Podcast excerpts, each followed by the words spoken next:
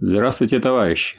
Прошел довольно напряженный год нашей работы с рабочими крупнейших предприятий, с трудящимися нашей страны.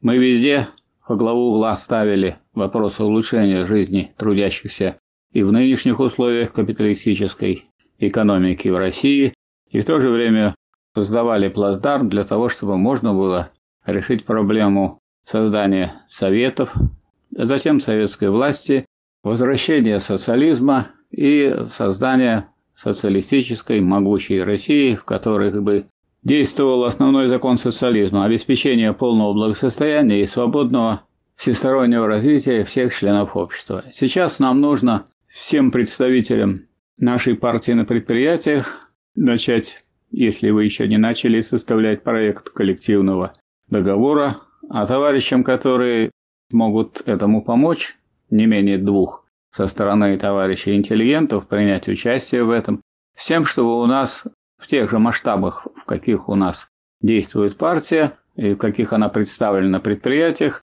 была бы э, целая система проектов коллективных договоров. Но потом нам предстоит э, большая и трудная задача превратить эти проекты с помощью коллективных действий работников, с помощью переговоров, а если надо, и забастовок на своих предприятиях превратить э, в реальность и в действительное улучшение. Но если мы научимся бастовать, у нас будут забастовочные комитеты, то, как вы понимаете, из забастовочных комитетов на их базе формируются советы.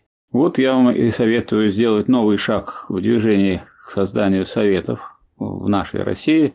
С Новым годом, товарищи! Оставайтесь на волнах Красного радио Фонда Рабочей Академии.